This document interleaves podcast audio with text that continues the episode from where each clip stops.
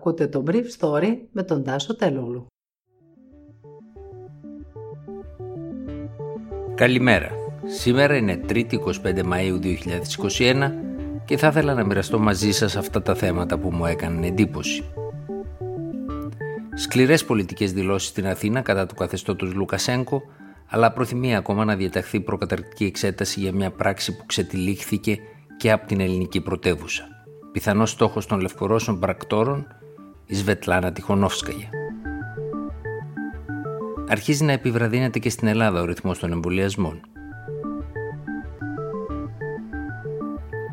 Με αμύωτη ένταση, οι Έλληνες πολιτικοί καταδίκασαν την κρατική αεροπειρατεία του καθεστώτος Λουκασέγκο, αλλά την ίδια ώρα η δικαστική και αστυνομική πραγματικότητα στην Αθήνα έμοιαζε πιο αργή.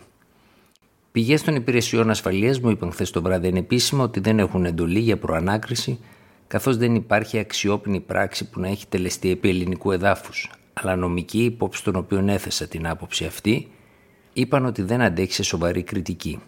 Πρόκειται για ένα έγκλημα χαλαρής συνδρομής για το οποίο πιθανά η Λιθουανία θα ζητήσει δικαστική συνδρομή από τη χώρα μας και τότε θα πρέπει να έχει συλλέξει όλα τα στοιχεία για τη δράση των Λευκορώσων πρακτόρων και των συνεργατών τους στο ελληνικό έδαφος, ανέφεραν οι ίδιοι νομικοί κύκλοι. Ο Ρωμάν Πρατάσοβιτς ήρθε με τη φίλη του Σοφία Σαπέγκα, Ρωσίδα Υπήκο, στις 9 Μαου στη χώρα μας και δεν ήταν μέλος της επίσημης αντιπροσωπείας της Βετλάνας Τιχονόφσκαγια, αρχηγού της αντιπολίτευσης στη χώρα της, η οποία έφτασε στη χώρα μας λίγες μέρες αργότερα για να πάρει μέρος στο Οικονομικό Φόρουμ των Δελφών. Ο Πρατάσοβιτς δεν έμεινε μαζί με την Λευκορώσικη αντιπροσωπεία στο ίδιο ξενοδοχείο της οδού Μητροπόλεως και παρέμεινε στην Ελλάδα μία εβδομάδα μετά την αναχώρηση της κυρίας Τιχονόφσκαγια. Αυτή σύμφωνα με πληροφορίες επρόκειτο να φύγει από την Αθήνα στις 15 Μαΐου σε κατεύθυνση διαφορετική από ότι τα άλλα έξι μέλη της συνοδείας της. Τρεις συμβουλοί της, και τρία μέλη της ασφάλειας που τους είχε παραχωρήσει η κυβέρνηση της Λιθουανίας. Τρεις από ό,τι φαίνεται ήταν και οι Λευκορώσοι πράκτορες τελικά που παρακολουθούσαν την Λευκορώσικη αποστολή της αντιπολίτευσης. Ένας σύμφωνα με χθεσινό ρεπορτάζ στην ΕΡΤ του Γιάννη Σουλιώτη, Λευκορώσος και ένας ακόμα τουλάχιστον Ευρωπαίος πολίτης. Σε ξένες πρωτεύουσες μου είπαν ότι η κυρία Τιχονόφσκαγια έφυγε την επόμενη μέρα, Κυριακή 16, Μαΐου λόγω βλάβης του αεροπλάνου, κάτι που μπορεί να άλλαξε τα σχέδια των λευκορώσων πρακτόρων των οποίων δεν αποκλείεται να αποτελούσε τον κύριο στόχο. Την πληροφορία αυτή επιβεβαίωσαν χθες το μεσημέρι οι συνεργάτες της κυρίας Τιχονόφσκαγια μιλώντας στην Κατερίνα Οικονομάκου και το Inside Story. Εν τω μεταξύ, ενώ η Τιχονόφσκαγια επιχειρούσε να εγκαταλείψει με ασφάλεια την Αθήνα, ο Πρατάσοβιτς περνούσε λίγες μέρες διακοπών με τη Σαπέγκα στην Κρήτη.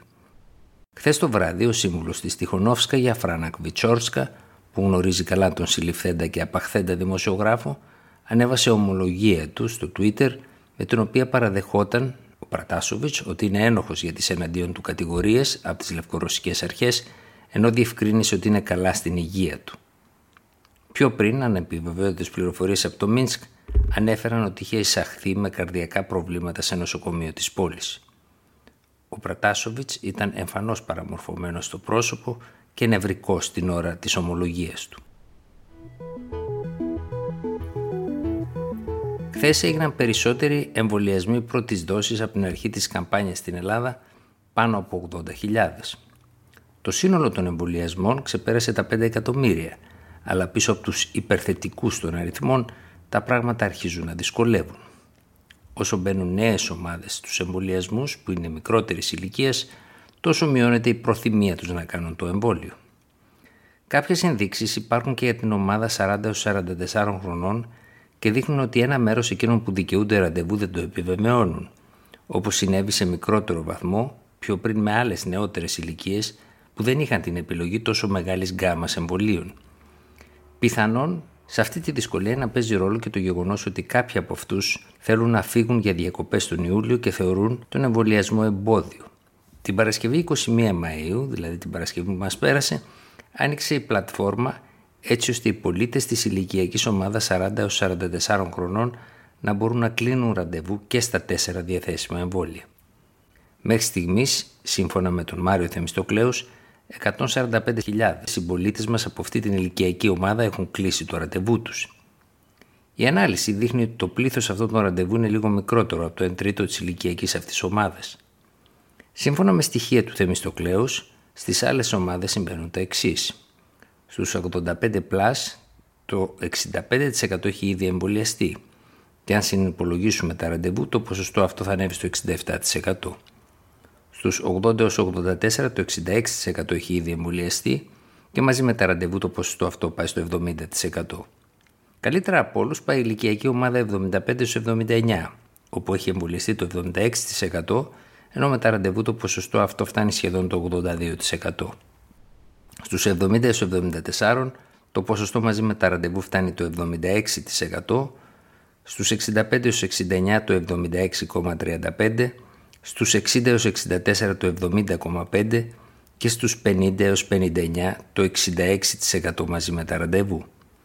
Αντίθετα, στην ηλικιακή ομάδα 50-54 το ποσοστό μαζί με τα ραντεβού είναι 61% και στην ηλικιακή ομάδα 45-49 το ποσοστό πέφτει στο 56% μαζί με τα ραντεβού. Ήταν το Brief Story για σήμερα, 3η 25 Μαΐου 2021.